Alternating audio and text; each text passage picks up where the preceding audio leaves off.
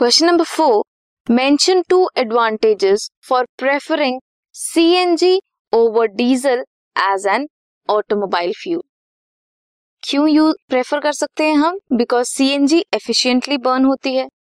Less unburn residues रहते हैं as compare to other fuel less pollution cause करता है दैन पेट्रोल और diesel CNG is cheaper than petrol और diesel CNG can not be adulterated कोई adulterate नहीं कर सक, कर सकता और थीव्स उसे साइफन भी नहीं कर सकते। इसीलिए ये उसके दो एडवांटेजेस हैं जो प्रेफर करवाते हैं हमें CNG over any other fuel